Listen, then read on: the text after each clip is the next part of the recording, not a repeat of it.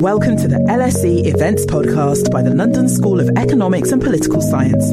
Get ready to hear from some of the most influential international figures in the social sciences. Hello, everyone. My name's uh, David Kershaw. I'm the Dean of the LSE Law School.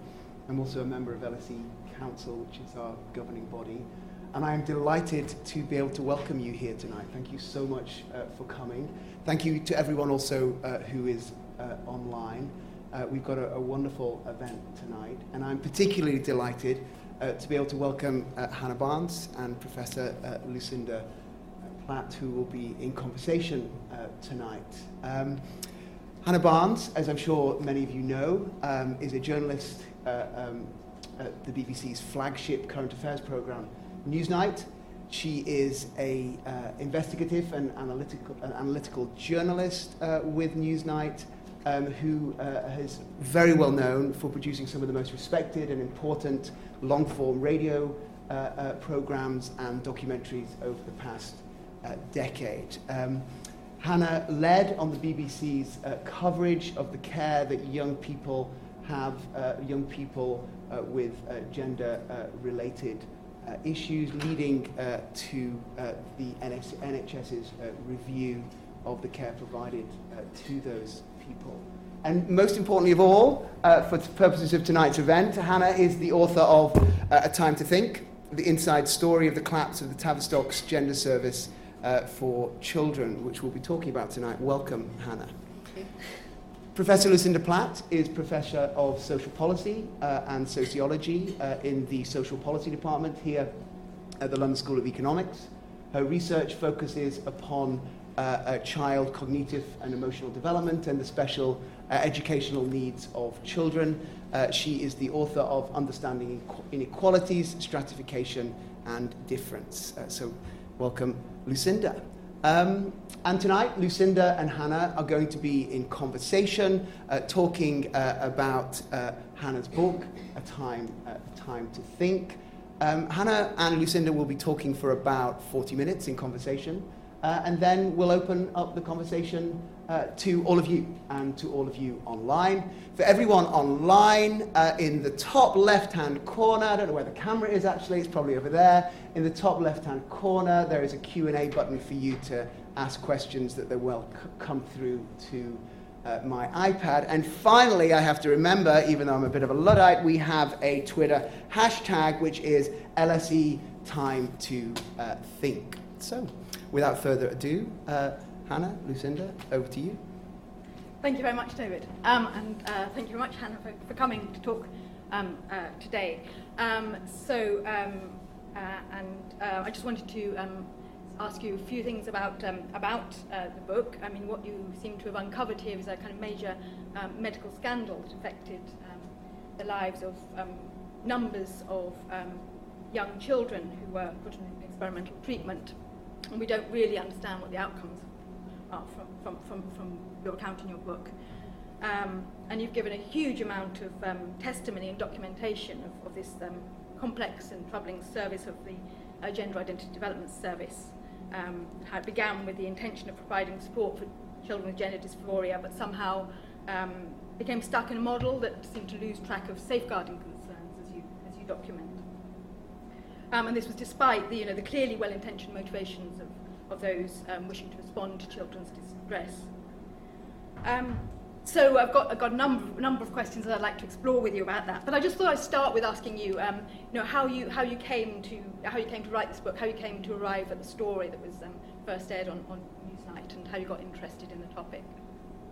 I think I first came across the topic at all back in 2017, probably. I was on maternity leave with my first child and had a bit more time, and there was a, the odd article in, um, in newspapers, and I saw a, a television documentary about the situation in Canada, where um, a gentleman called Ken Zucker, his clinic had, for children had been closed because he was accused of conversion therapy. Um, he was later paid damages by the hospital for that, for that and they said that he, he shouldn't have been sacked, but, but that's what had happened.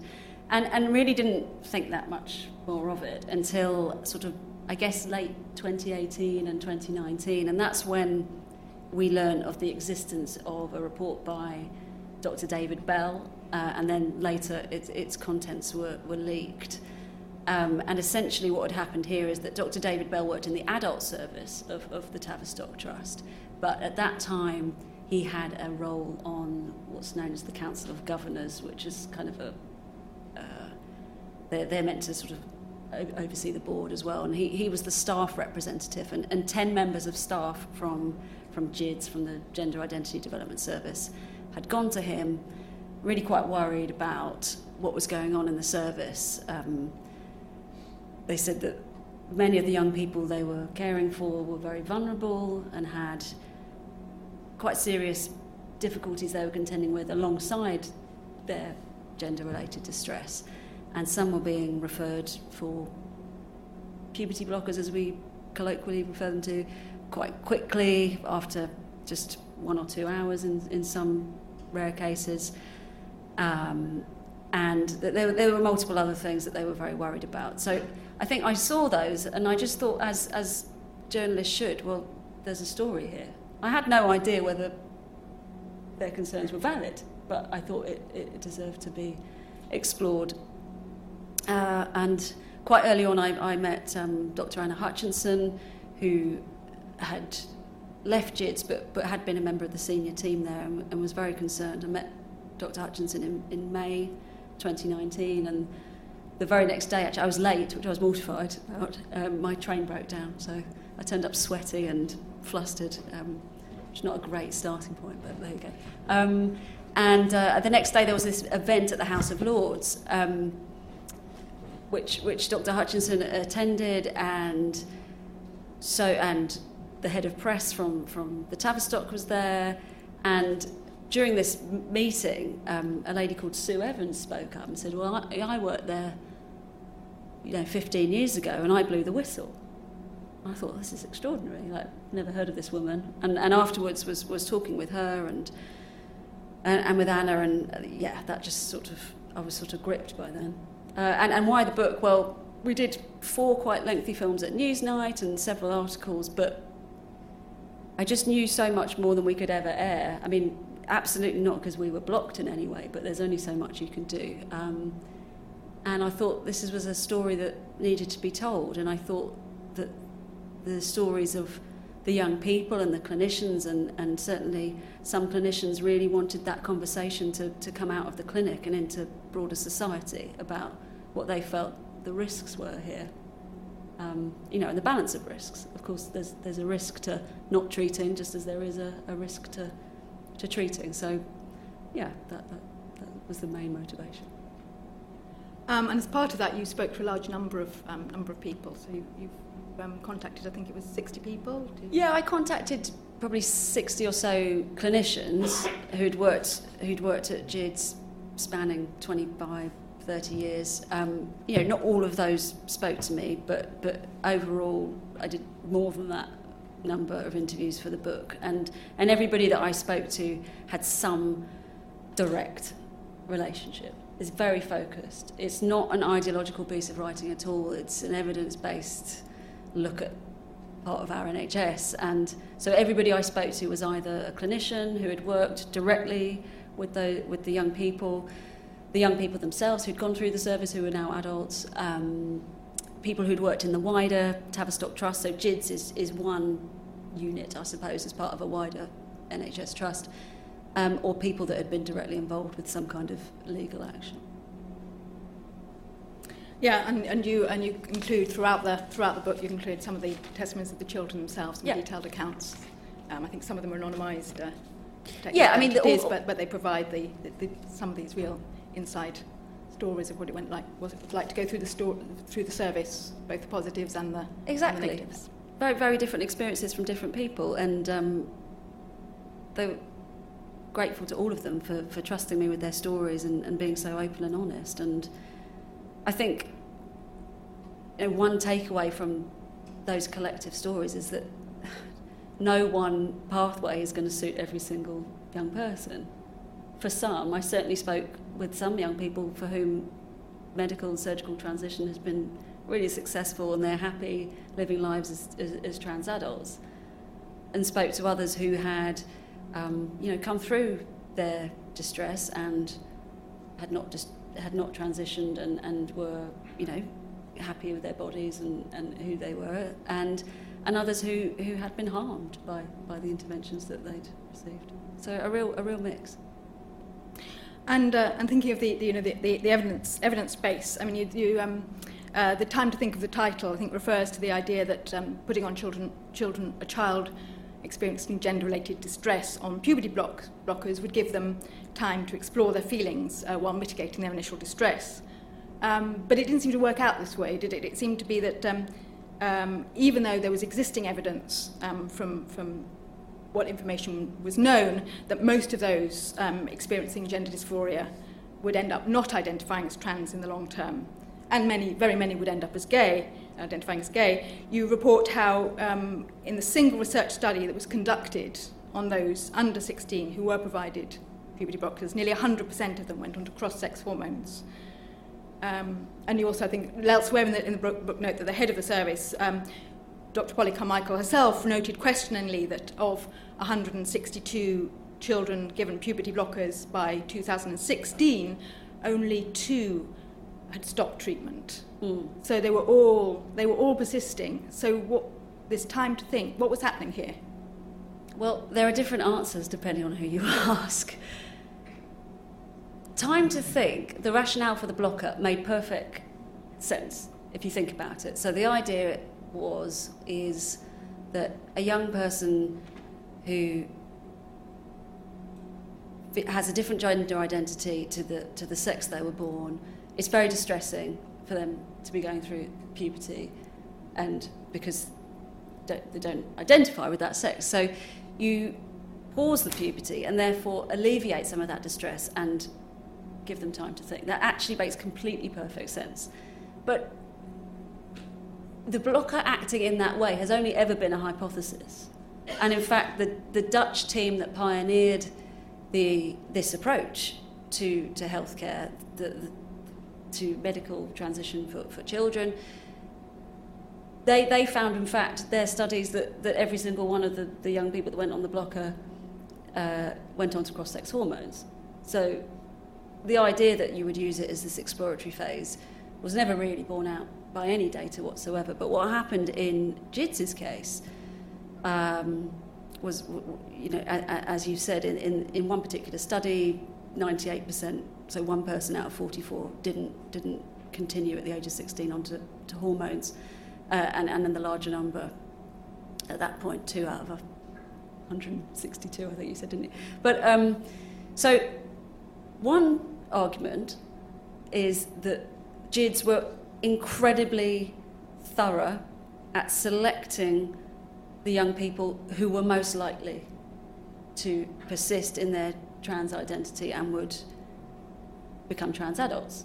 And therefore, it's not surprising that you get this 100% figure because they've done a really rigorous assessment. And they've only chosen those people to go forward who they think will most likely stay trans. Um, the, the difficulty with that argument from the clinicians and the young people I've spoken to is that actually they say, well, those assessments weren't always very good. They weren't always very thorough. Um, and there are clinicians who've put their name to comments in the book which hold their hands up and say, I did some work that I'm not proud of. And some of those assessments were poor. And we didn't always select those young people who had this lifelong sense of uh, of gender incongruence, which was the group for whom this intervention was was was designed for. There's also an argument put forward by the clinicians, which was, what what are the chances of of young people being given time to think, and actually them all thinking exactly the same way because their experience of working with young people in distress in other situations was that that just tends not to happen. You know, teenagers are volatile, and you know, we've all been we've all been teenagers, um, and they thought that was just really odd. And also the way the model worked at GIDS was even if they had this time to think, they weren't given any space to explore those feelings because actually, once a young person went onto puberty blockers, the frequency of their appointments went down, not up. So they would only see a professional at GIDS maximum four times a year, maximum, but, but sometimes less.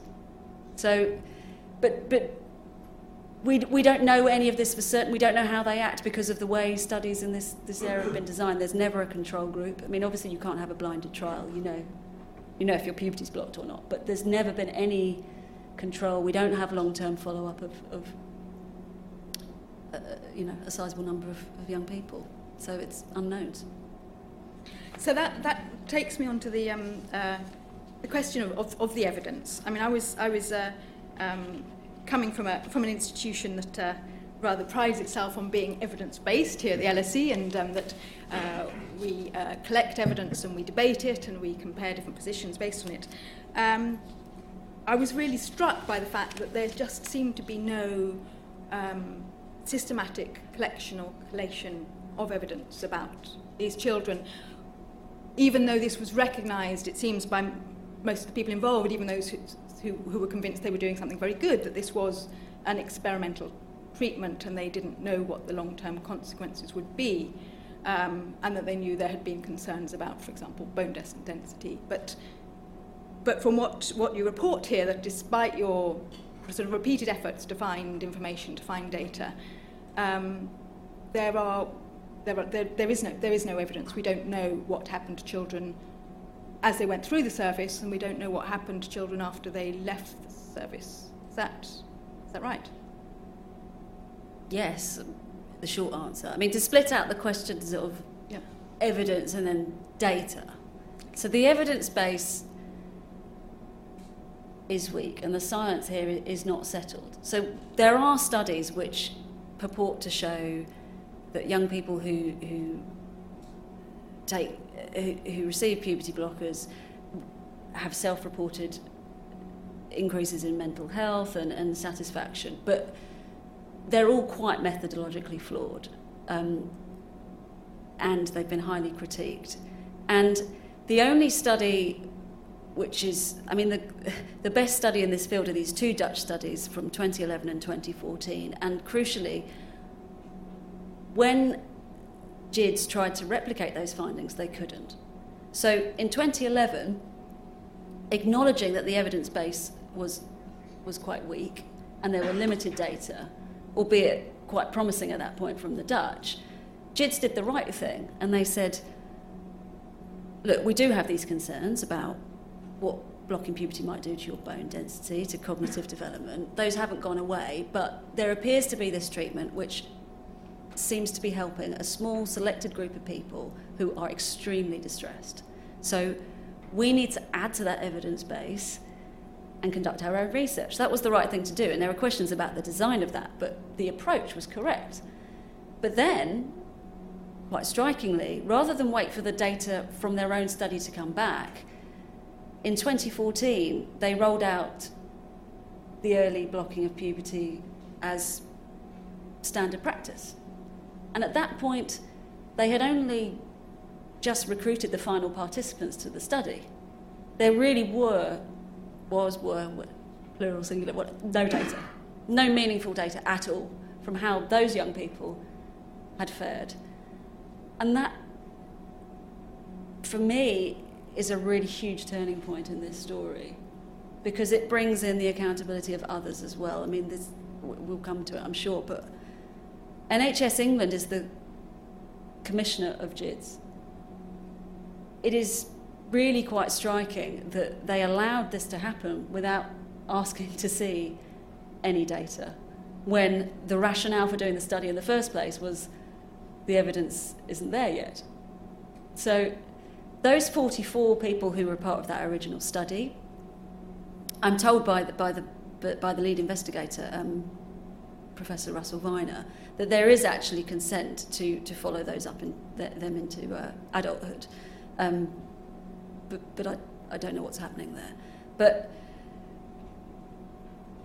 the, the, the evidence base really has not advanced in 10, 20 years. The, the Dutch studies are still the best that we have. Um, there are no long term data. Um, and in terms of data collection that you mentioned, well, yes, it, it would appear that although this clinic's been running for 30 years, we, we have no idea really how the young people that they've seen have fared. Both those who have received physical interventions and those who haven't. And both are really important to know what's happened to them. And we don't at the moment. And the independent review that's being carried out now by Dr. Hilary Cass and her team are trying to find out. But it, it, it's striking that GIDS were not able to provide quite basic data to the High Court when they were asked. They couldn't say how many young people had been referred for puberty blockers. They could provide one year of data only. We, didn't, we don't know how old they are, what the age breakdown is, what the sex breakdown is, how many were prescribed hormones at GIDS. We don't know how many went to adult services. Um, GIDS haven't been able to say how many young people have chosen to preserve their fertility while under their care. They seemingly haven't been able to say what other issues young people might be contending with. Now, there was an attempt to do this back in 2000, and it was very, very detailed. It looked at every single young person that had been through the clinic at that point, um, all of whom were experiencing distress around their gender. Absolutely no one questioned that, but, but often many other things besides. And the idea was that the more you learn about your patient population, I use that really loosely, not to, not to pathologise these young people, but the more you know about the people you're trying to help, the better you can make that care. And the idea was that that would then continue, but it didn't. And it's anyone's guess as, uh, as to why. Now, it could be that they haven't collected any data, but, but several clinicians and young people I've spoken to say, well, we collected loads of data. So, where is it? Maybe it's just not in a collatable form, but but I'm told that the data will be there in these young people's notes. You just have to go through them. But as to what is available to the public, no, we don't know much. And how many, how many young people are we talking about here? It's difficult to put a precise number on it. I mean, the, it, it's about 10,000 probably that have gone through, maybe a bit more. I mean, the waiting, the, far more than that have been referred, but um, uh, but obviously the waiting list is, is, is really, really quite big at the moment. It's about 8,000 or so young people. That's huge numbers. Yeah. Of, of young people who are eventually. yeah. And, and, also to. I mean, terms, not all in of terms those of an expert been, service. yeah, and not all have been referred for medical interventions, absolutely not. But, but we need to know what's happened to all of those young people. What, what's helped them, what hasn't helped. Did some people not receive the care that they should have done? Did people received care that wasn't appropriate for them, we don't know. Yeah. Um, and yes, and I guess we have to wait to see what um, Hilary Cass manages to achieve to see to learn yeah. a bit more about that. Um, and you mentioned in passing, you mentioned about the uh, the commissioners commissioning the service. So, so where were they in all this, uh, or the um, and the and the senior management of the Tavistock? Where were they in terms of? They weren't very present. I mean, is this? I mean, uh, I, you might know more about about the. Um, I mean, is this is this normal in commissioning services that they're? I, I well, I, I honestly don't know the answer to that. I'm not I'm not a specialist health journalist, but I, I think I, I've seen no evidence of any kind of conspiracy or anything like that. I mean, so GIDS fits into specialist commissioning in the NHS, and there are many many other services that fit into that, and I think talking to, to, you know to, to health sources in NHS England, I think it just for, for, for, for several years, it just wasn't on their radar. There was you know there's so much else going on, and that's not an excuse. It doesn't let them off the hook. But I don't think there was any willful ignoring of it. And I think some people they've been honest about the fact they were too slow to act when concerns were raised it's it, a viewpoint that several clinicians put to me about why there was such a lack of oversight from NHS England well, you know, and the media and politicians and regulators was just for some reason in this area the word gender is mentioned and it muddies the waters in some way. Uh, one clinician described it as a kind of cloak of mystery that everyone assumed that we couldn't touch it because it was special, but they must know what they're doing. And there was this fear that if you question too much, you know, you might be accused of being transphobic. And so, kind of the normal oversight that you'd have of a, of a clinical service wasn't there. And that's something, again, that Dr. Cass has highlighted that, that those measure, that sort of checks and balances, if you like, that, that you'd expect when innovative treatments are used on young people, they haven't been there in this case. Yeah, I mean, and particularly with young people. I mean, I've, I've been involved in research with young people, and it, it always seemed that there was a there was a huge amount of um, sort of care and attention and, and sort of ethical um, uh, scrutiny um, of that because because of the because of the issues around um, mm. young people's vulnerability. Yeah, and of course, like the the puberty blockers used in this context, they're they're prescribed um, off label, which isn't unusual when when drugs are given to children, but they're licensed to treat precocious puberty and they, they work quite differently when, when, when used in this context. So the argument really that many put forward is the evidence base precocious puberty can't, you know, it doesn't really strictly apply here.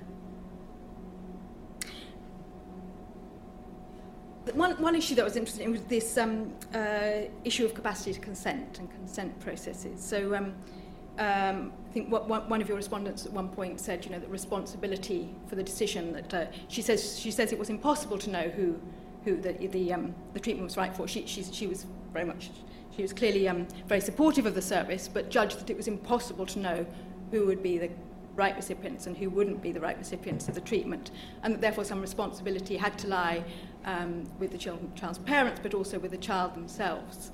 Um, so that brings us into the issue of sort of consent and, and, and decision making, um, and um, uh, about about a, a treatment that has potentially uh, long-term consequences.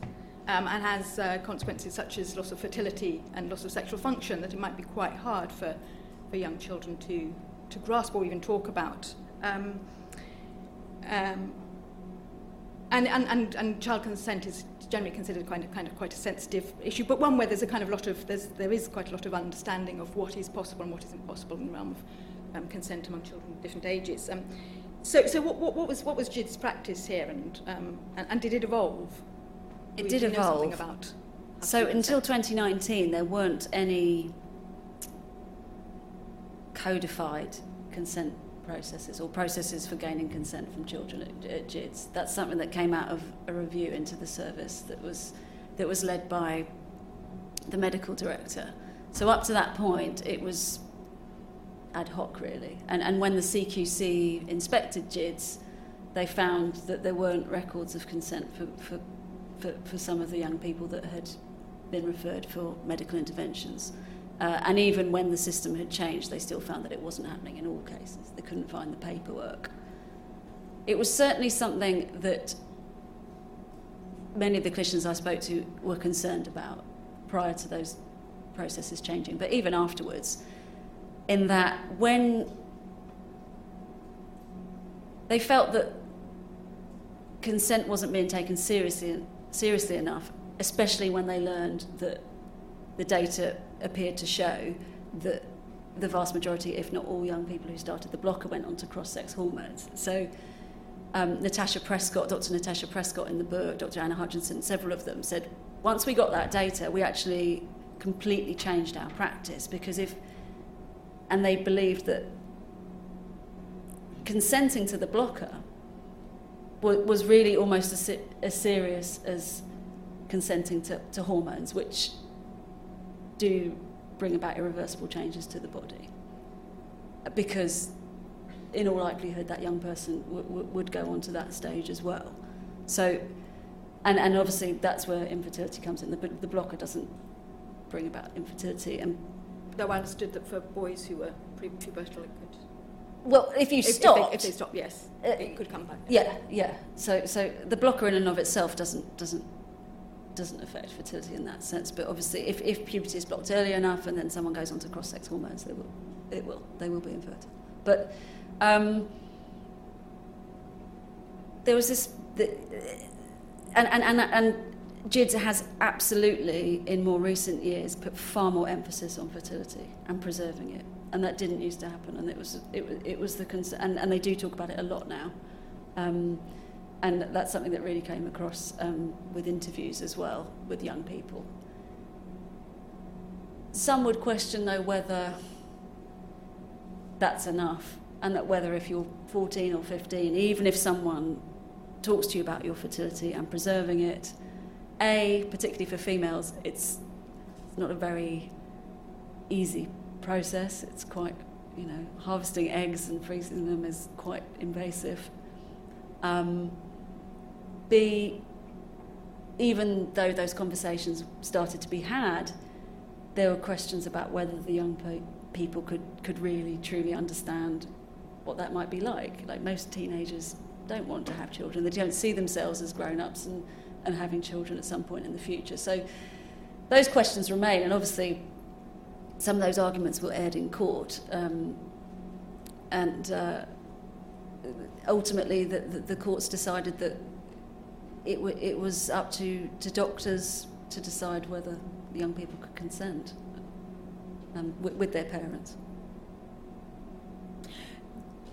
Thinking about the, about the um, you, you mentioning mentioning girls in particular, I think that the, the composition of the caseload changed dramatically. How am I doing for time, David? Doing good, you're doing good. You have, Yeah. I think, about 15 minutes left to go.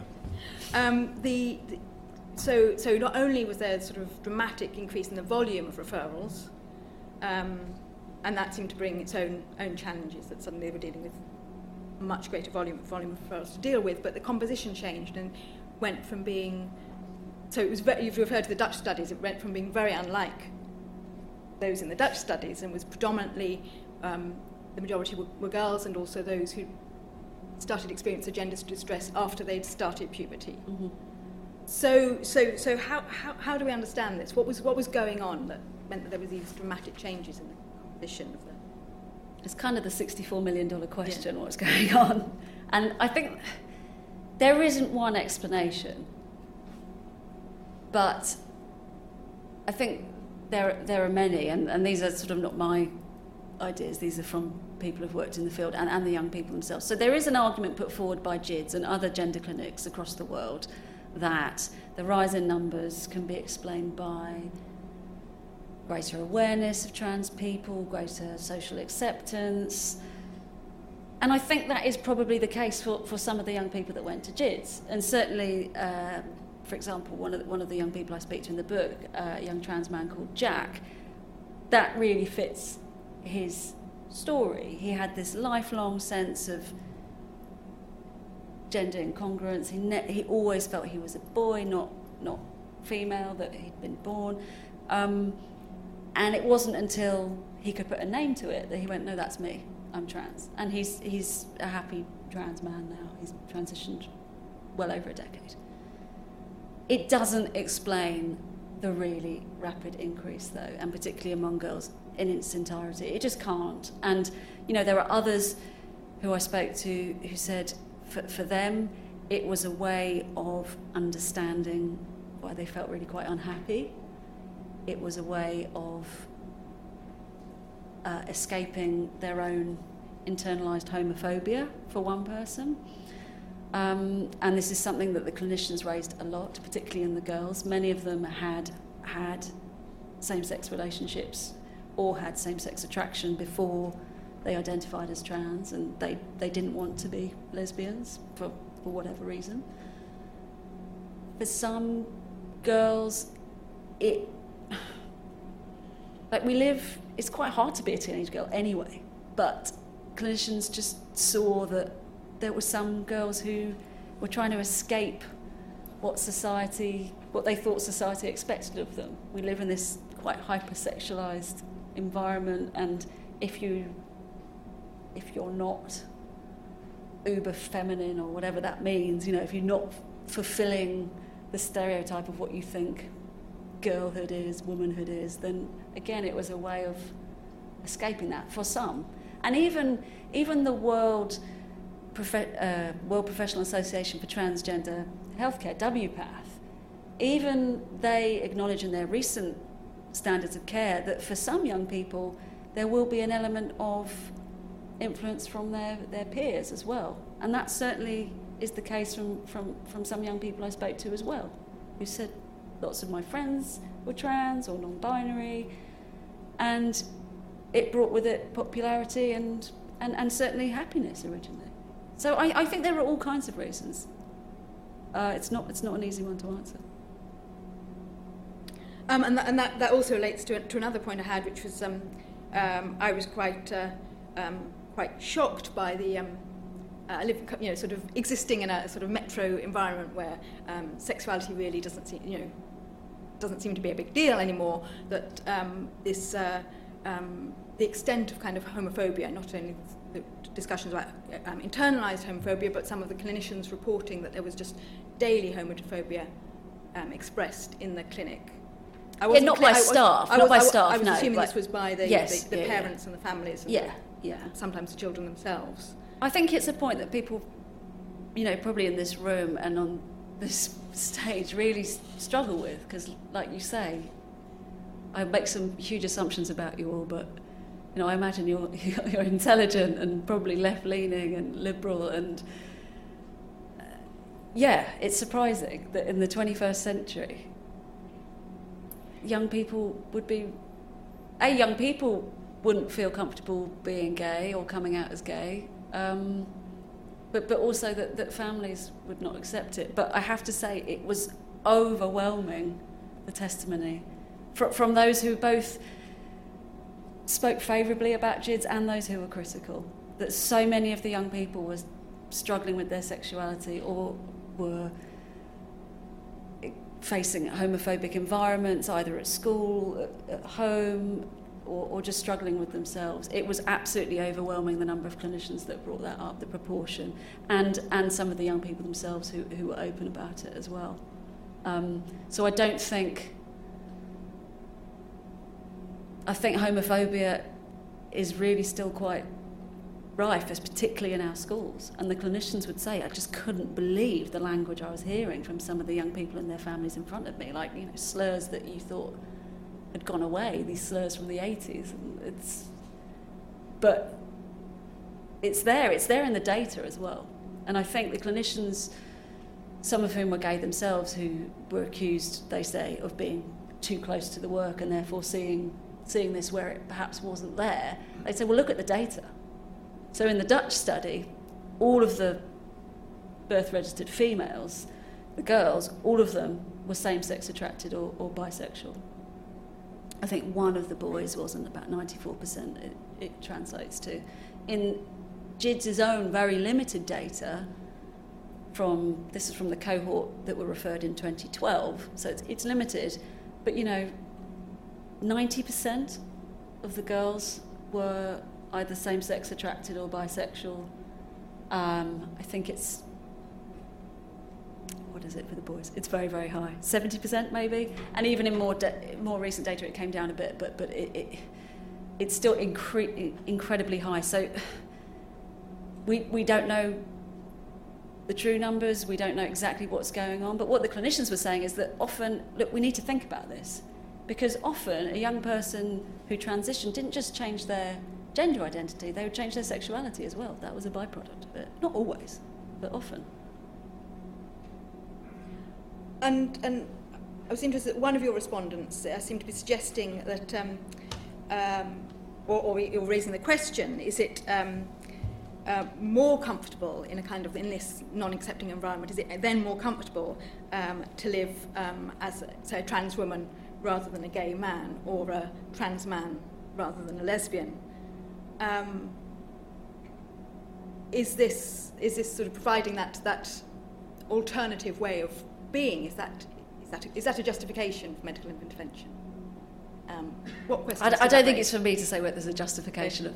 Um, I think I'll pass on that one. Yeah. yeah. but it seemed to be a, quite, a, a discussion that was being it was, it was, was a had. yeah, and that, and that clinician that you mentioned said, "Is that a helpful question?" They saw it as, "How is this person going to live the best life for them in the circumstances that they live in?" So, is it helpful to ask, "Is this person trans or is this person gay?" Or really, is it what's going to work best for them? And the point they would make is that we don't live in this ideal world that perhaps we think we do, where everybody is accepting of everybody. We live in the world that we live in. And, and that example that, that, that, that that clinician gives, she says that that young person had thought about it a lot, and that's what they wanted to do, so that's what they were supported in doing. So, um, I'm aware there's only a few minutes left for, before we open it up to, up to questions. Um, so I just wanted to say if you could, you, you, you, bring the story right up to 2022. Um, um, and at that point, um, there was the announced closure of GIDS. Um, there'd been um, some, there'd been a, a review, there'd been um, some investigation, there'd been, in particular, there'd been the Cass, Cass report, which, and following that, the, uh, the, the commissioners were, were looking at a new model, a new Mhm. service model. So I just wondered if you could bring us up to 2023 and say, where are we now? Service and the new model. Just last week, NHS England have said that there's going to be a delay to the new hubs, as they've called them, opening. Originally, the plan had been for GIDS to close, well, by now really, by spring 2023, and that isn't going to happen. It's going to be replaced initially by two hubs, one, one here in London and another in the north of England.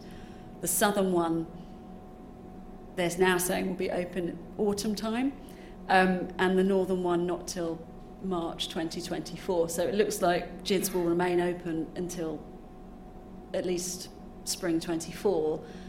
In the meantime, it's a really quite dire situation for, for young people. So GIDS, they have struggled with their staffing. Lots of people have left. They can't recruit new staff. They they have about a thousand young people that they are currently caring for, but they're not able to take on any new um, any new cases. So the latest figures we have, and actually we're expecting an update very soon from NHS England as to the state of the waiting list, but the, the most recent figures we have, which are quite old now, are about 8,000 young people waiting for help. And I think whatever anybody believes is the right way to, to care for those young people, and whatever people's views are on medical interventions, no one can think that that is a good place to be with so many young people distressed, needing help, probably different kinds of help for different people, and there's nothing there for them. And those young people, in some cases, have already been waiting years. And it's going to take years for them to be seen as well. I mean, NHS England have said that there'll be some kind of online help from June. We don't. I don't know any more than that. Um, and they've said the reason it's taking longer than expected is because they're, they're, they're breaking from the past and we're going to have this new model that's more holistic and greater em- em- emphasis on mental health and with professionals who have a variety of backgrounds with expertise in safeguarding and autism and, and, and a variety of things. But, but it's taking a long time and there have been some difficulties already, but it's a, it's a really poor state of affairs for, for those young people that, that need help. And from what, you're, what you describe in the book, these are often children who are not getting support from anywhere else. Yeah, yeah, exactly. they've got They're getting nothing from anyone. And they've got multiple challenges and life circumstances and Yeah. um, conditions and problems in their lives. Mm. Right. Thank you, thank you, Hannah. Thank you, Lucinda, for, for a wonderful and fascinating conversation.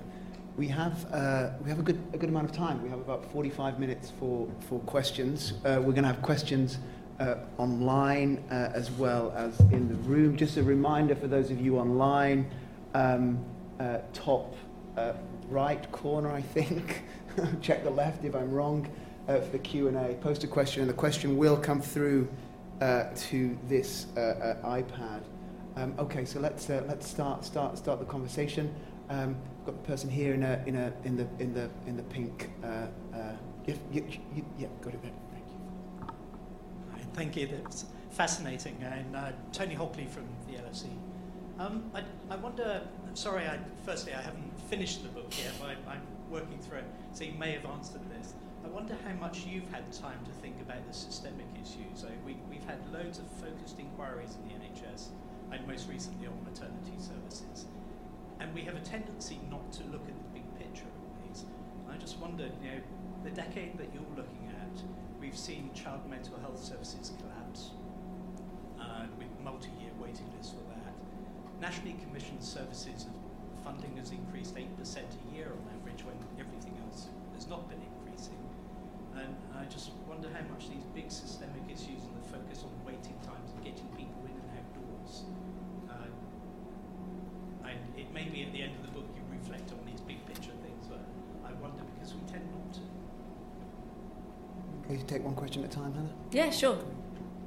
Well, you're absolutely right. And the the underinvest the underinvestment in CAMHS, in particular, child and adolescent mental health services, is a massive part of this story. Um, and GIDS themselves have said that some of the young people that they've tried to help would have been better served by, by CAMHS. And what we saw uh, is, you know, with no, with no blame being put on those CAMHS services, but struggling themselves, there were occasions where a young person would would be with CAMHS and would have many other difficulties they were contending with, but would bring up the, the subject of gender, and that would be seen as an excuse to get them off their books, bluntly. Because they saw this national service, which they saw as a wash with money, and they could deal with it. And it was a massive failure. A massive failure. I mean, and, and so many people brought this up in the book that the underfunding generally of, of children's mental health services. Um, it, it made GIDS' life very, very difficult. Absolutely, and that was beyond their control. And, and what they wanted, this, they were meant to be work, working as according to this, they call it the network model, where you know, they would deal with the gender difficulties and then other services would, would deal with anything else. Now, people have, would be sceptical of that because they think the young person should be dealt with as a whole rather than siphoning off these things. But where a young person was supported by lots of different people, they would say it, worked obviously much better. And, and, and in lots and lots of cases, that didn't happen. I mean, clinicians told me that, that CAMHS would say on occasion, look, we'll, we'll open the case for you if that's what you need, but we're not going to see them. And it, one, one example that really stood out for me, and it was really upsetting, and, and this clinician was really upset by it, was in the book that. Um, a young person who often talked about taking their own lives or was really quite seriously self harming, CAMHS couldn't, the best they could offer was a CBT app, not.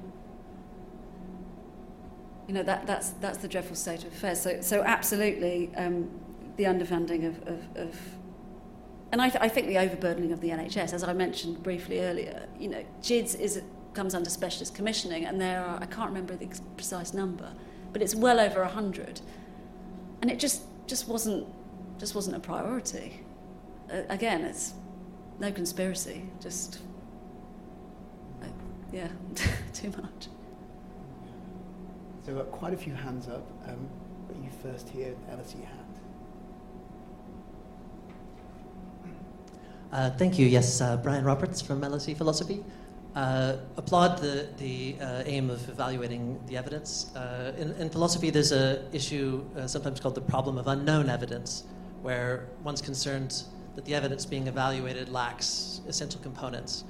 Uh, and there was this, uh, from February 7th, I think it's a bit late to have made it in the book, but from February 7th, there was a, an open letter from 50 out of the 85 GIDS staff, broadly supportive of things like puberty blockers, uh, very concerned about the harm that will come to children due to the closure of Tavistock, and arguing that this was a, a politically motivated closure, not a medically motivated one. And th- these uh, these people didn't make a dramatic appearance in your book. It was much more focused on clinicians who were broadly not believing in this sort of healthcare.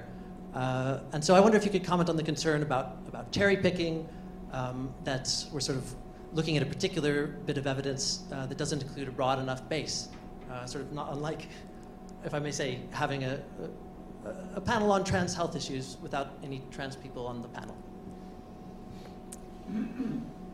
So I approached clinicians who'd worked there, and I have spoken to, to, to, to people in the book where people spoke to me and were, spoke in favour of the service. They're all included in the book. Um, I couldn't. If people chose not to speak to me, there's not really much I could do about that. Um, I don't think this is a panel about trans he- healthcare. It's about the book. So I do take your point, but um, I'm the author of the book, and I'm not trans, but I don't think this is a panel about trans healthcare. Um, and as I say, I have spoken to plenty of trans people in the book who are happy, and their stories are included. But I, I you know, I take your point. If we were having a panel about trans healthcare, of course, you should have trans people on it. Um, the open letter. So I, I, I, don't think I've cherry picked at all. I've put, I, um, you know, I've been very happy to include positive stories, both from clinicians and and former service users. I think it's really quite difficult, though, to deny that something's gone wrong here. I mean, if young people, some young people have been helped, but I think, and that's not questioned, but some young people have been harmed, and I don't think we can question that either. Just as we shouldn't write off the experience of, of, of happy trans adults who have gone through this process, we, we can't write off those who've been let down either. And I think The evidence base has been looked at independently by NICE and it's been found to be wanting. And that is the same with any systematic review that's been carried out in Sweden, in Finland, I believe in Norway now as well. Um, to question the evidence base isn't questioning the people for whom that evidence base is used. It's actually saying, you deserve better healthcare. Um, you know, there need to be better studies to, to benefit everybody, both for those for whom medical transition will work and, and, and for those for whom it won't. Um, I think, you know, the service has been rated inadequate. Its leadership has been rated inadequate by independent healthcare inspectors. And the NHS has taken a decision to close it and replace it with a new, different care model that will cater better for everyone. Again, both for those for whom it a medical transition will work and, and for those for whom it won't. So I, I think it's quite hard to argue that no change is needed. And I understand that those people who work at GIDS now are in a really difficult position.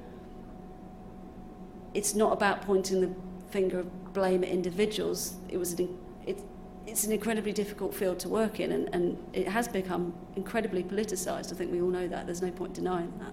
But clinically speaking, it's been found to be wanting and it, and it requires improvement to, to better care for, for these young people.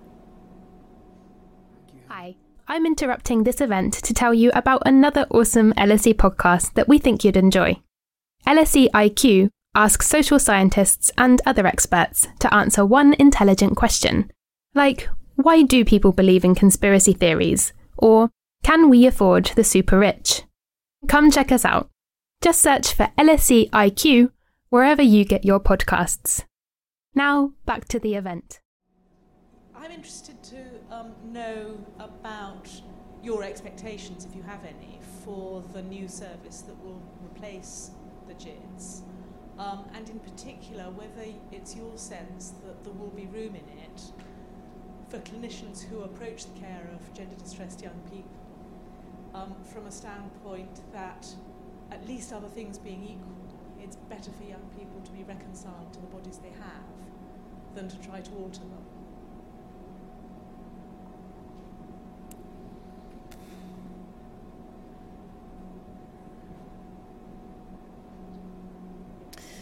Um, from what we know about the direction of travel, and certainly I did a piece for Newsnight last month about uh, the new services. NHS England, the government, the hospitals that are forming part of these new hubs, they seem very, very committed to, to change and to, to provide a more, you know, better care for, for, for, for young people going forward. And that's really positive. I think the delays to it are really, um, you know, more than unfortunate. We're in a, we're in a really bad situation for, the, for these young people. I mean, so I think there, there are grounds for optimism for sure. There, there seems to be a really big commitment to, to getting things right. And um, as, as for the second part of your question, I honestly don't know. I, I don't know how to answer it really, if I'm truly honest. Um, certainly, Dr. Cass has emphasised the need, and, and again, very recently, she, she did a blog post for professionals with very different backgrounds to, to be part of these gender services, not, not just those who have worked with gender distressed young people before. So I, I don't know, is the honest answer. Sorry. Uh, gentleman with the blue shirt here, just on the third row. Thanks. Um, question about. Um, so I think you've set out that this has been an institutional failure and I think Professor Platt called it a scandal at the beginning. And, and uh, also that it's disproportionately affecting same-sex attracted ad- adolescents. And I think in the latest GIDS intake, it's a 2.7, 2.8 uh, recorded female at birth to male ratio of, of, intake, so it's disproportionately young, young women. Um, you've not mentioned uh, other institutional players that might have an interest in the welfare of same sex attracted adolescents, like Stonewall, or um, uh, uh, gendered intelligence and mermaids. So I wondered if you had any view on their role in uh, preventing that institutional failure or not being involved. And then since you published the book and, the, and obviously the Cass, uh, Hilary Cass's report, whether you've seen how they've engaged uh, either to think about the interests of same-sex attracted adolescent girls, or in the case of mermaids, maybe other, aspects. Um, so I just wonder if you have any comments on on their role, the materiality of their role. In terms of their role at GIDS, I mean, certainly mermaids were very, very influential for a time, and their presence was, was felt keenly by clinicians. Mermaids were allowed to directly refer young people to GIDS. Um, we know that Susie Green did that. We know that they were one of the organisations that put pressure on GIDS in the early 2000 or mid 2000s to, to, to reduce the age at which puberty blockers were available, but they weren't the only ones, and that came from clinicians as well and and adult gender, you know, from from from the UK and abroad, um, other medics.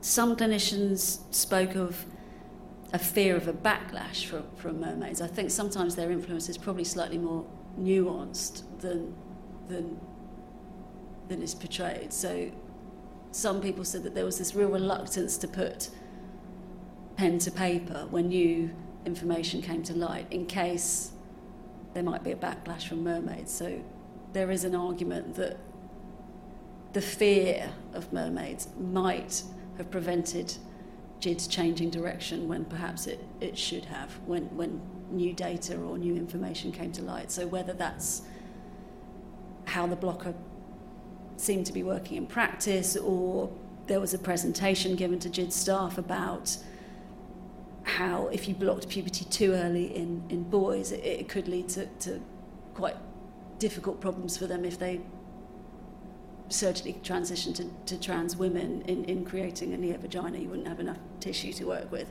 And these things the clinicians that were there, they passed it on, but those that didn't or who joined the service afterwards didn't because they didn't know it because nothing was written down. So you can't pass on what you don't know. Um, and certainly, you know, one clinician in, in Leeds, based in Leeds, which is where mermaids were based as well, said we were answering to mermaids at one point. GIDS would deny that and they'd say that clinical decisions weren't influenced, but certainly clinicians say, look, they were in our, they were in our heads, they were everywhere. And, and Susie Green would, would call, would, would complain. So they were definitely influential. And in more recent years, gendered intelligence have been well, it's on the website now. They, they, they, they, they, point families and young people towards gendered intelligence. Um, now, on one level, there's nothing wrong with that. Gendered intelligence is a trans-led charity, and patient voice is very, very important in the NHS. I think with mermaids in particular, and another organisation called GIRES, the, the Gender Identity Research and Education Society, the view that some clinicians had, and Dr. Anna Hutchinson says this in the book, is that that, that GIDS didn't hold the boundary there. That, that in other services where perhaps there is debate over the medical treatments and the, the other services she had worked in, where they were able to hold that, that proper boundary with the support groups and be able to tell them things that they didn't always want to hear. And she didn't see that in the same way at GIDS. Um, in terms of the same-sex attraction, I mean, Stonewall, they don't really come up that much in the GIDS story, to be honest with you. I mean, I'm pretty sure that, for, that they, just, they just weren't there. I mean, I describe in the book there was a meeting between a group of LGB clinicians and um, Baroness Hunt, Ruth Hunt, as she was at the time, who was, who was head of Stonewall. And it was, the account I heard was pretty productive, but nothing really came of it. She left, Nancy Kelly took over, and, and that's as much as I know, really. I mean, no one, not, not a clinician, not a young person, has, has talked about Stonewall other than that meeting with me.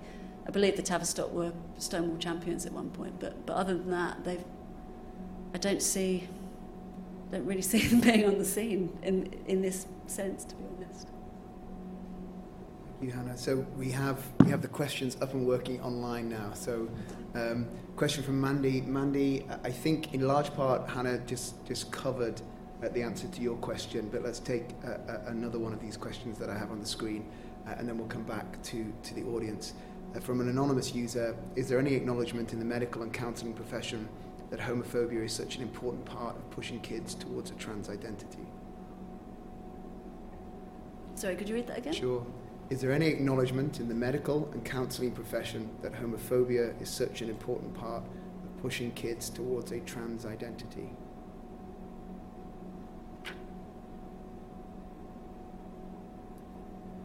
Well, so there are two, two things to say there. I mean, the, the, the, the very old studies in this area tended to suggest that um, any given group of, of, of, of children, children and young people who had gender related distress, some would grow up to be trans adults and some wouldn't. And it used to be that the, the wouldn't group tended to be much larger, and of those that wouldn't, the majority would grow up to be, to be gay, lesbian, or bisexual. Now, those studies are methodologically flawed as well. We can't, we can't cherry pick. Like, all the studies are poor, regardless of what they say. Um, the second point I would say is that is there an acknowledgement? Well, the clinicians who worked at GIDS acknowledged that it was part of what they were seeing. And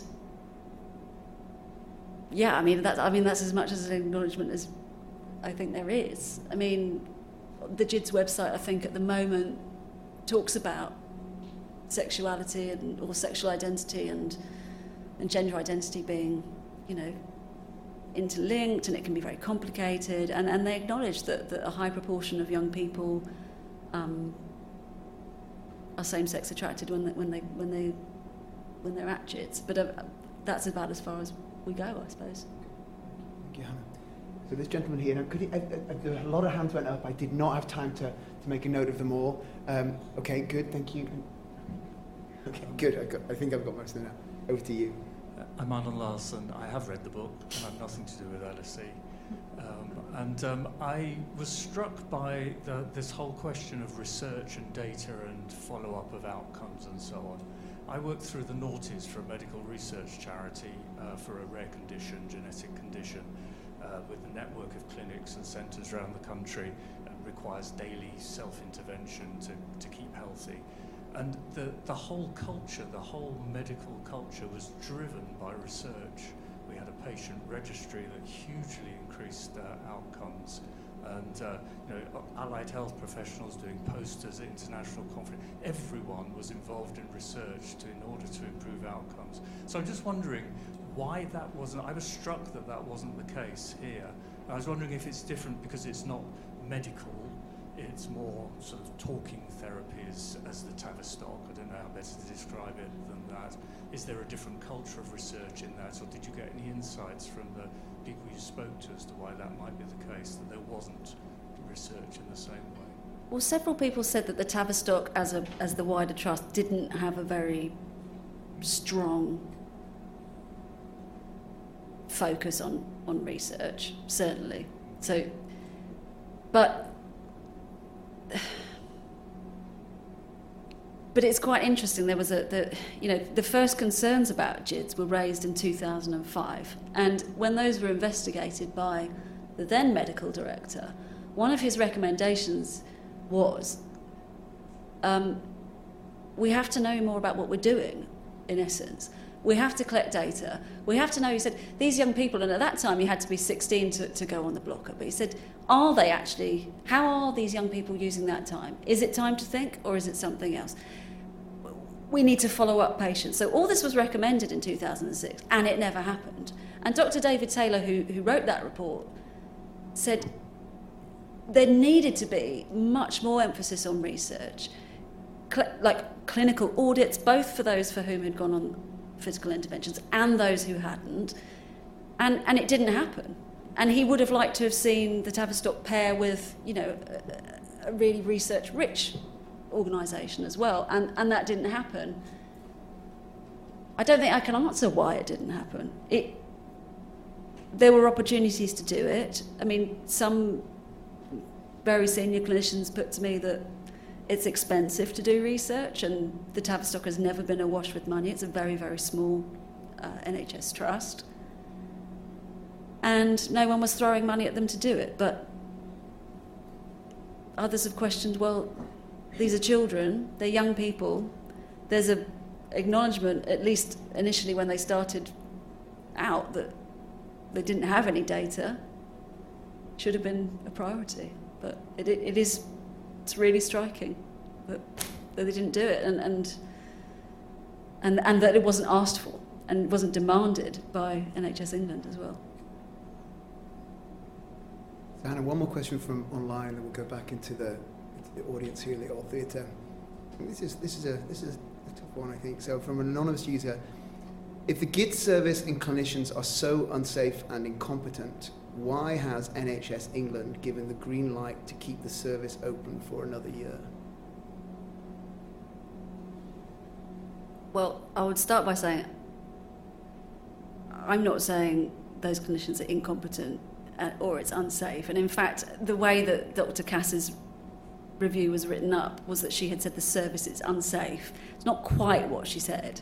She said that the, the, the having one national provider and the model, it's a fundamentally unsafe way of doing things. I, I think there's a slight difference there. Um, NHS England don't want to leave those young people receiving treatment without anything is my understanding. So the idea has always been that, that, that GIDS stays open until there is something to replace it, because otherwise, what, what happens? yeah. I mean, you've, you've, you've got the people on the waiting list receiving nothing, but, but, you, but that's very different to, and while that is absolutely terrible, it's, that's different to taking someone's care away. Something is better than nothing. Um, hey, uh, same-sex attracted young female here, so I'm very happy to get a microphone after being discussed for so long. Um, I have a few issues with the narrative that you're trying to push, and especially using like my experiences in a way to push this, because I, for one, I, I identify as a dyke. I'm happy being butch, and I'm happy with my gender affirming care. I'm the first person to say that there's not one model that is going to work for everyone involved. And you say this panel is not for trans people, we're just discussing. But we're mainly discussing and criticizing the way that dysphoric or trans people get healthcare. So I think there is a lot to gain from including trans people into this conversation. Why isn't it about them if that's who we're discussing? If we were in the 80s and you're telling me, well, a lot of people get really confused and think they might be gay and then live a whole life being gay and it's, it's really traumatizing, I bet. Eh, as a gay person, I completely relate. It's difficult to live as someone who you are not, but why are they the main focus of this conversation? And why aren't you being an ally first to the vulnerable people? You said you do believe there is a fraction of people, a minority, obviously, that does really benefit from this. And that's the that's the people have gathered enough evidence to construct a person out of these things. And maybe that, that narrative and that framework is incomplete and it doesn't give the full picture. But I don't think this gives the full picture either, especially by not focusing on those people. Because those people not receiving the care are the most vulnerable ones. Yes, people who are failed by this and such matter as well. But again, why are they the why are they the focus? To me, you're saying this is not ideological, but you're bringing these types of talking points similar to the 80s. You're bringing up, for example, fertility and such. As a butch dyke, super alienating to me. I have known for a long time since puberty that I don't want that life, that I do not want to have children with my body. That is alienating to me. I am not that kind of woman. Even if I have the reproductive system I have, does not mean I have to use it in this way. So I just want to ask you, in which way is it more easy for a gay man to live as a trans woman? Here, anywhere in the world. Or for me to live as a trans man than a lesbian? I live as both. This has no nonsense to me. Both are part of my experience, and the more gender non-conforming I am, the more difficult that experience becomes. And that is not my problem, that is the problem of society. And that should be the main focus, and I take it that you understand this. You understand the institutional issue, you understand the societal issue. Now, please, I ask you, I beg you, ally with trans people, ally with people who are the most vulnerable in this case. I take it that you find this very interesting and very fascinating. Please don't fall into the ignorance. Please go to the people first that need the help with this. Other people will, co- it, then it will be become, you know, people will be less confused because they will understand what we're trying to do. Your problem will be solved.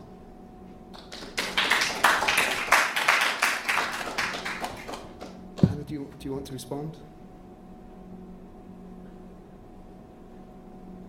Is I'm there not, a particular? I'm not sure there was a question there, but I Is there a question that you would like me to answer? I mean, If you could be Yes, if you could- uh, if you could- absolutely. If you could specify as a question, please, that'd be terrific and briefly. Thank you. Yes, absolutely. I would like to ask you. Well, I, I said here, and, and this is how I feel about what you just said. So, how do you feel about this? Okay, thank you. I'm not. I, Hannah, if you would like to answer that, but I'm not sure that that's. I'm not sure. I mean, I don't know if you've read the book. I think it's very difficult to read the book and think that it's critical of trans people. I've spoken to trans people who are very happy with the care that they receive. And I think calling for better healthcare for everyone is not attacking trans people. So you said to be a trans ally. I don't think there's anything in there that shows that I'm against trans people at all. Um, the whole focus of the book is about the care being provided to children. So I would say.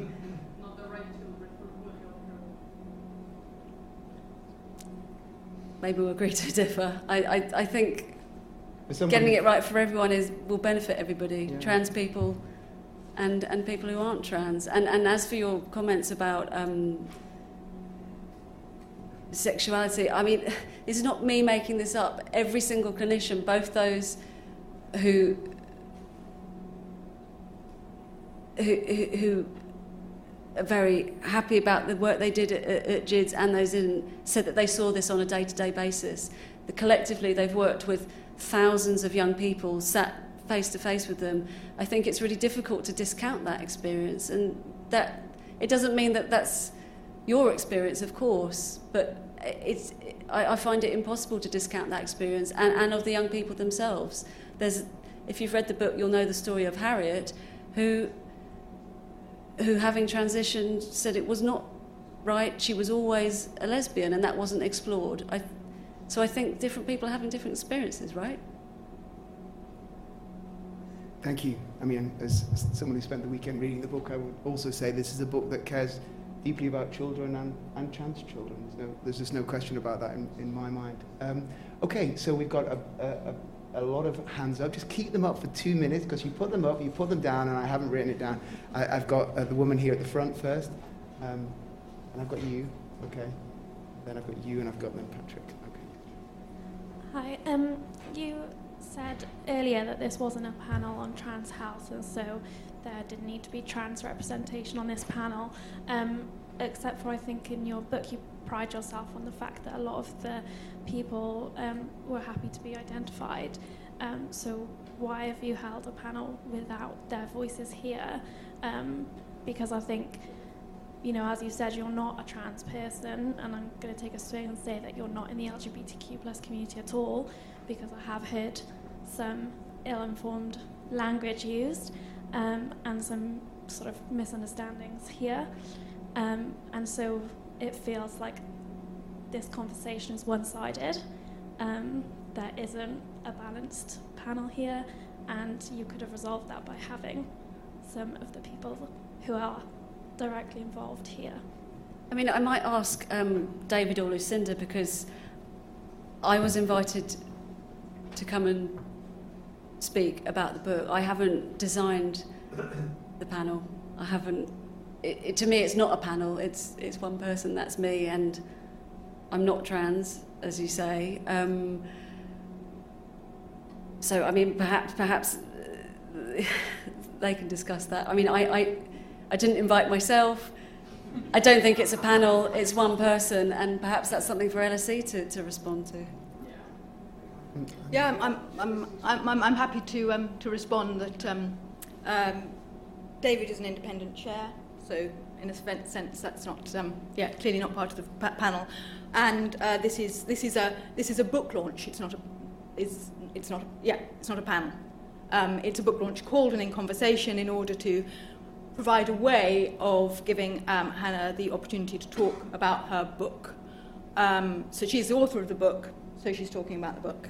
It's not a, it's not kind of a you, different, different. Um, there are different ways of doing these things. You can have a panel where there's discussions on it, um, but I'm not, I'm not discussing it. We haven't got lots of people from different perspectives discussing it. It's simply a chance to give her. It's, it's, it's, it's one person, and that person is the author of the book. Um, I don't think I need to say very much about, about myself other than I have worked um, a lot with, um, uh, as David in, indicated in the introduction, um, uh, in terms of research around um, uh, vulnerable children and young people. And um, I.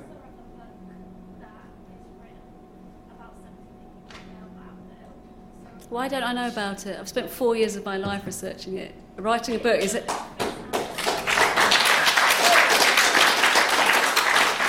If journalists could only write about things they had personal experience of, we'd get nowhere. That, that's,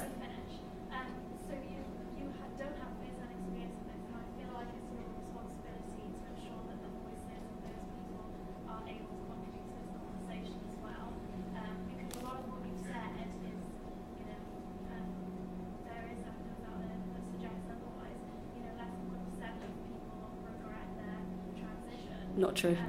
We don't actually know. The, the only way to answer that question is no, it's not. So.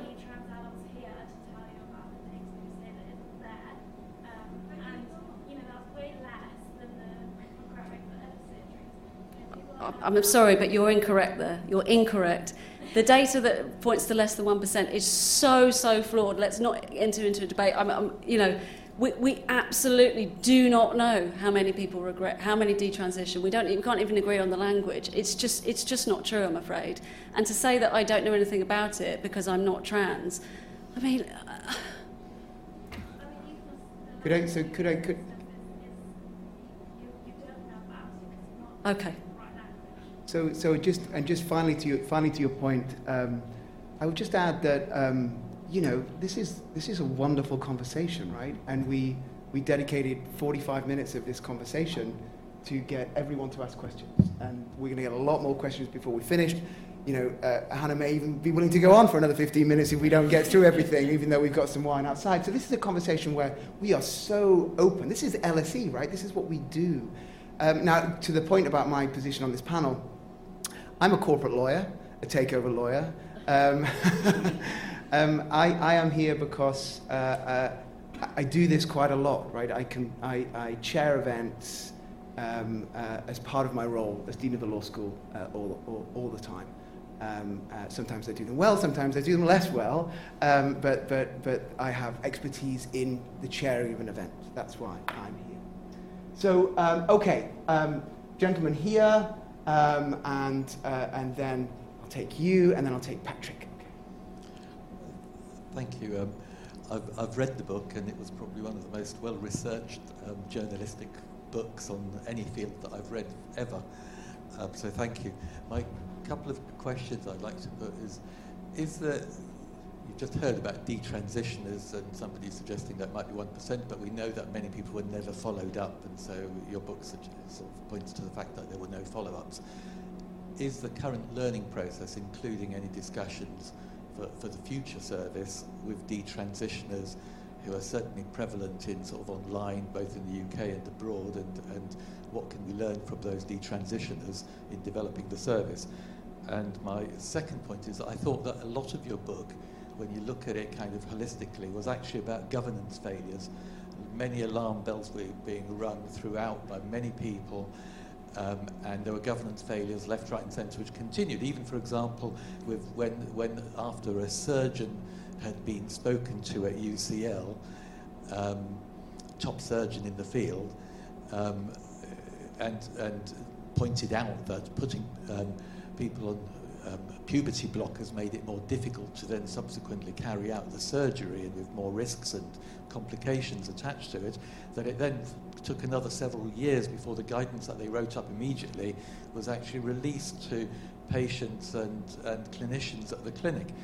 And, and it, so, so there's a sort of a governance issue. And I have a sort of a further concern, which is, you know, we've heard somebody mention Stonewall and Mermaids and Gendered Intelligence and all these other organizations which are um, many of whom are involved in education in schools and seemingly fueling the demand um, because what they are suggesting isn't always accurate and good information about um, the outcomes and benefits of, of transitioning and it sells a sort of a positive gloss to young teenagers in particular.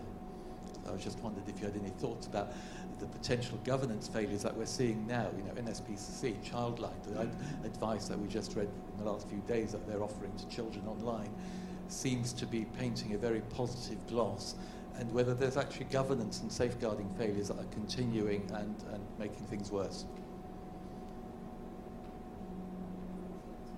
Uh, there's a lot there. I, I, can't comment on, on other institutions and, and what they're doing, I'm afraid.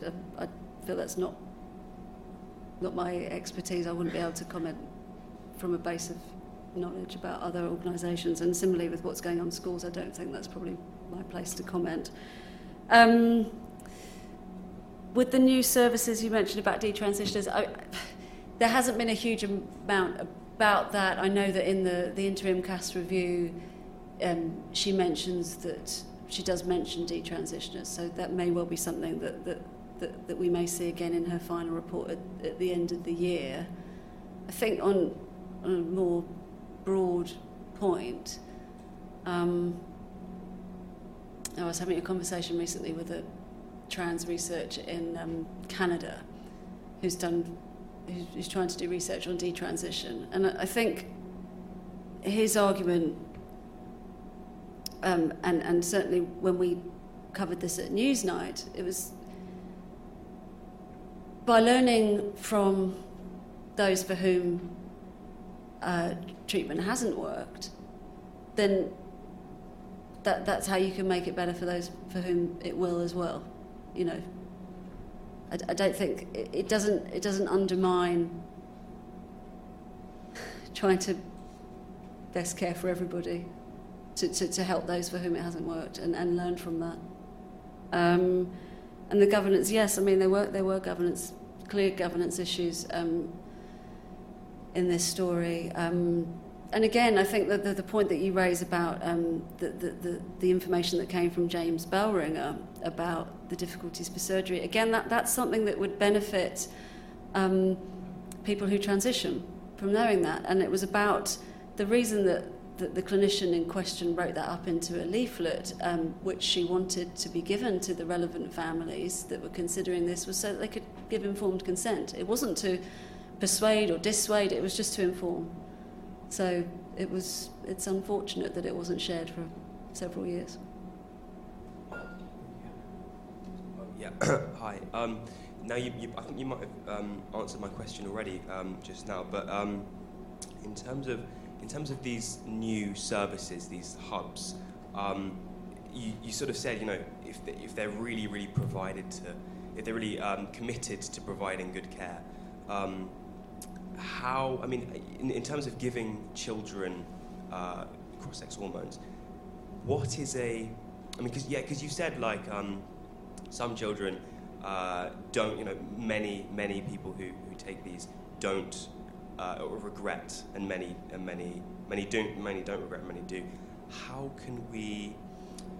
Is there a practical approach um, that we can take to determining who would benefit from these sort of hormones the best? It's quite. I mean,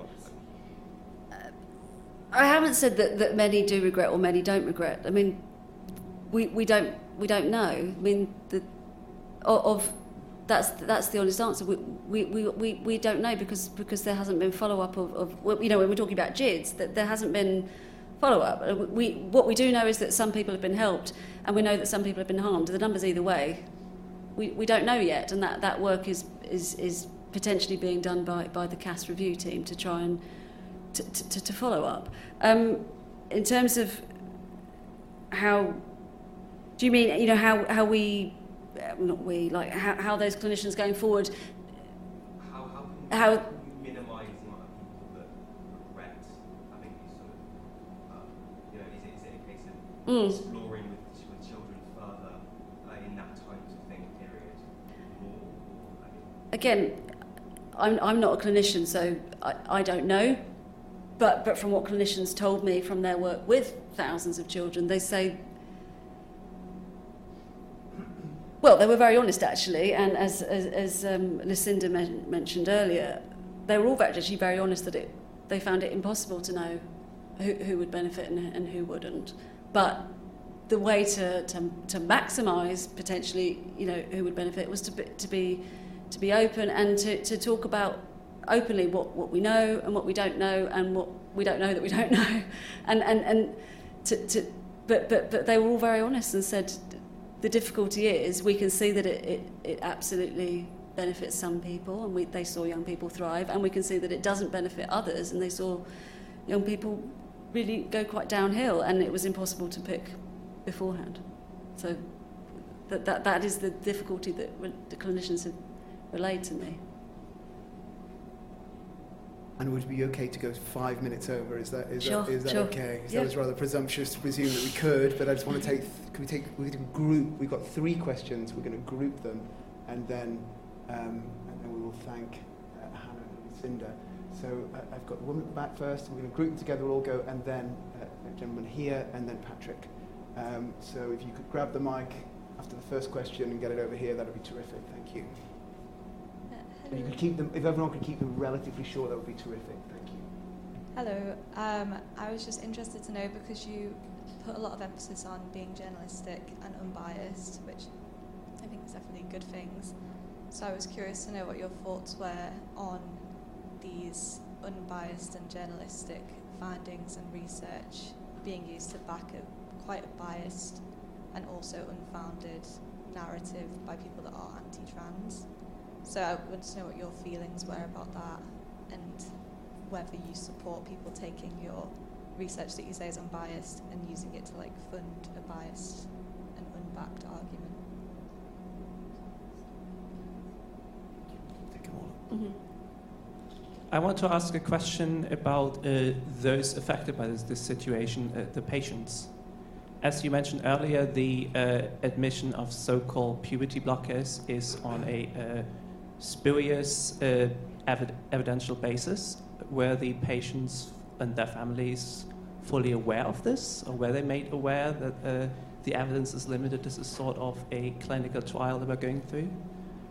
And my fo- following up on that, my question would be: uh, since the service has been found uh, deficient, and there are some concerns there might be long-term negative health effects due to related to bone density or fertility. Uh, could this be a situation where the NHS is open to lawsuits of medical malpractice in future years because of the uh, this situation?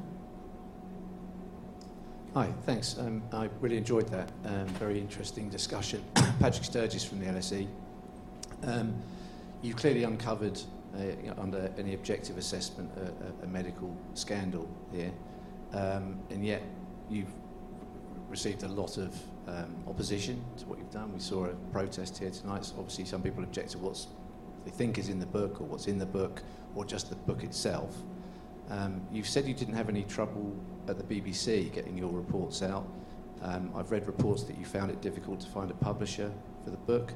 Um, I'd kind of be interested in your in your you know your experiences of getting the message out about this me- medical scandal.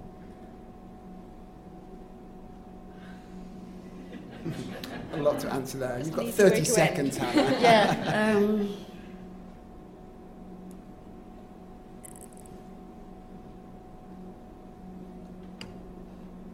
um, sorry, I'm.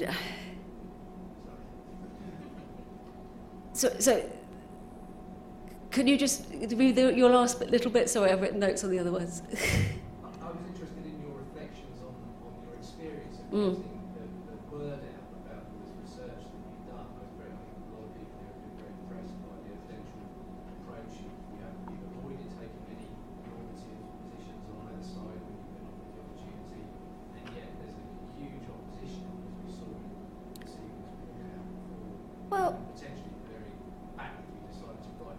place.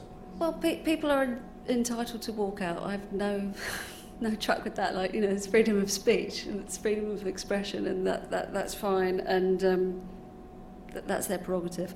Um, yes, there's been a you know there's been some discussion about how many publishers turned it down, and and delighted that, that, that Swift didn't, and, and, and Mark from, from Swift is here this evening. Um, but but actually, the book of those who've read it has been really positively received, and in the spirit it was, you know, and taken in the, in, in, in the way it was in, intended. Um, you know, it's been it's been favourably reviewed from from far left to, to, to right, from the Morning Star, the Guardian, the New Statesman, the Observer, through to you know the FT, through to, to the, the the Times, the Sunday Times, the Mail, and the Telegraph. So I, I think when that happens, I think that does say something about this not being an attack on trans people or identity, but, but how part of the NHS has not functioned as well as it could have. Um, and, you know, I'm here tonight and people can disagree with me, and I hope we've had a respectful conversation and, you know, no one's blocked me saying anything, and yeah, some publishers didn't want to take it. One did, so we're fine. um, the point about lawsuits, there was a, there has been some coverage about that. I, I, I can't comment. I mean, the numbers were, were slightly um, questionable, used in, in coverage by another newspaper. Um, I think there are two law firms looking at it. From what I can see, it's very early days. I, I don't really know much more than that. It's not for me to comment. Um, were patients told about puberty blockers? Well, certainly before any evidence came down, I've seen people's assessment reports, both of those who had blockers and, and were happy and those that, that, that had blockers and were not happy. They, they did used to be described as fully reversible. That, that sort of that changed a little bit over the time, and, and now we know that, that the NHS official guidance is that, that while they are described as physically reversible, little is known about the long term side effects um, when used in children to treat gender dysphoria. Um, we don't know about the impact on long term on bone density or on, on brain development. I mean, what we know about bone density is that obviously while a young person is on the blocker, that rapid accrual of bone density that, that, that you would get in puberty is paused. Now, the introductions of hormones, whether that's your body's biological hormones or synthetic hormones, does increase bone density again. So, what we don't know is so, so a young person who's been on the blocker who then goes on to hormones, we can call them gender affirming cross sex, whichever we want to use, but, but that, bend, that bone density will start growing again. But, but what, what the studies don't tell us yet is whether um, we don't know yet whether you would reach the peak that you would have had you not had that period on the blocker. So we just we don't know that at the moment. Um, and I think actually in terms of what families were told, I think it would depend on individual clinicians actually.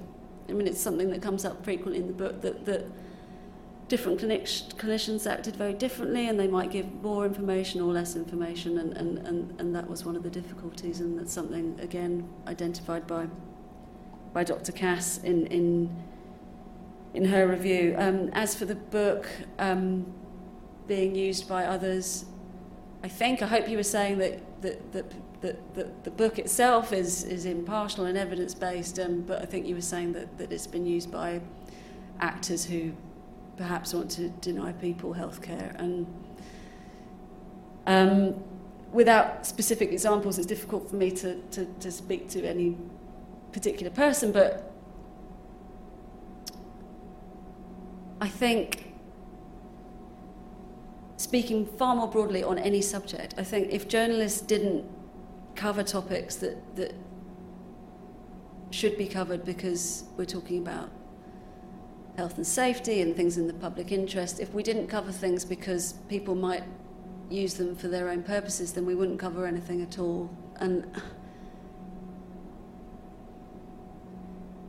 yeah, I mean, I, th- I, can't, I can't control how other people use the words. I mean, I have seen things that are very taken out of context and without the caveats that I have in the book and without any background, and that's, that's unfortunate and quite annoying at times. Um, and sadly, I can't control it.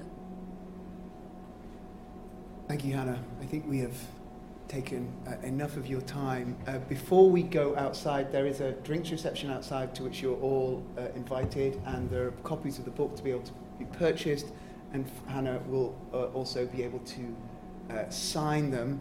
Uh, before we leave, first of all, thank you so much to you all for coming tonight. Thank you to everyone online for your questions and joining in at the conversation. But most importantly of all, please join me in thanking Lucinda and thanking especially Hannah, for what I thought was a really wonderful conversation. Thank you.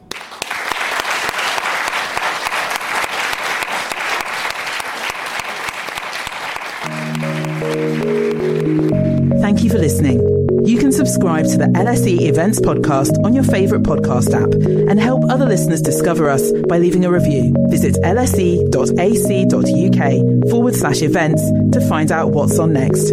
We hope you join us at another LSE event soon.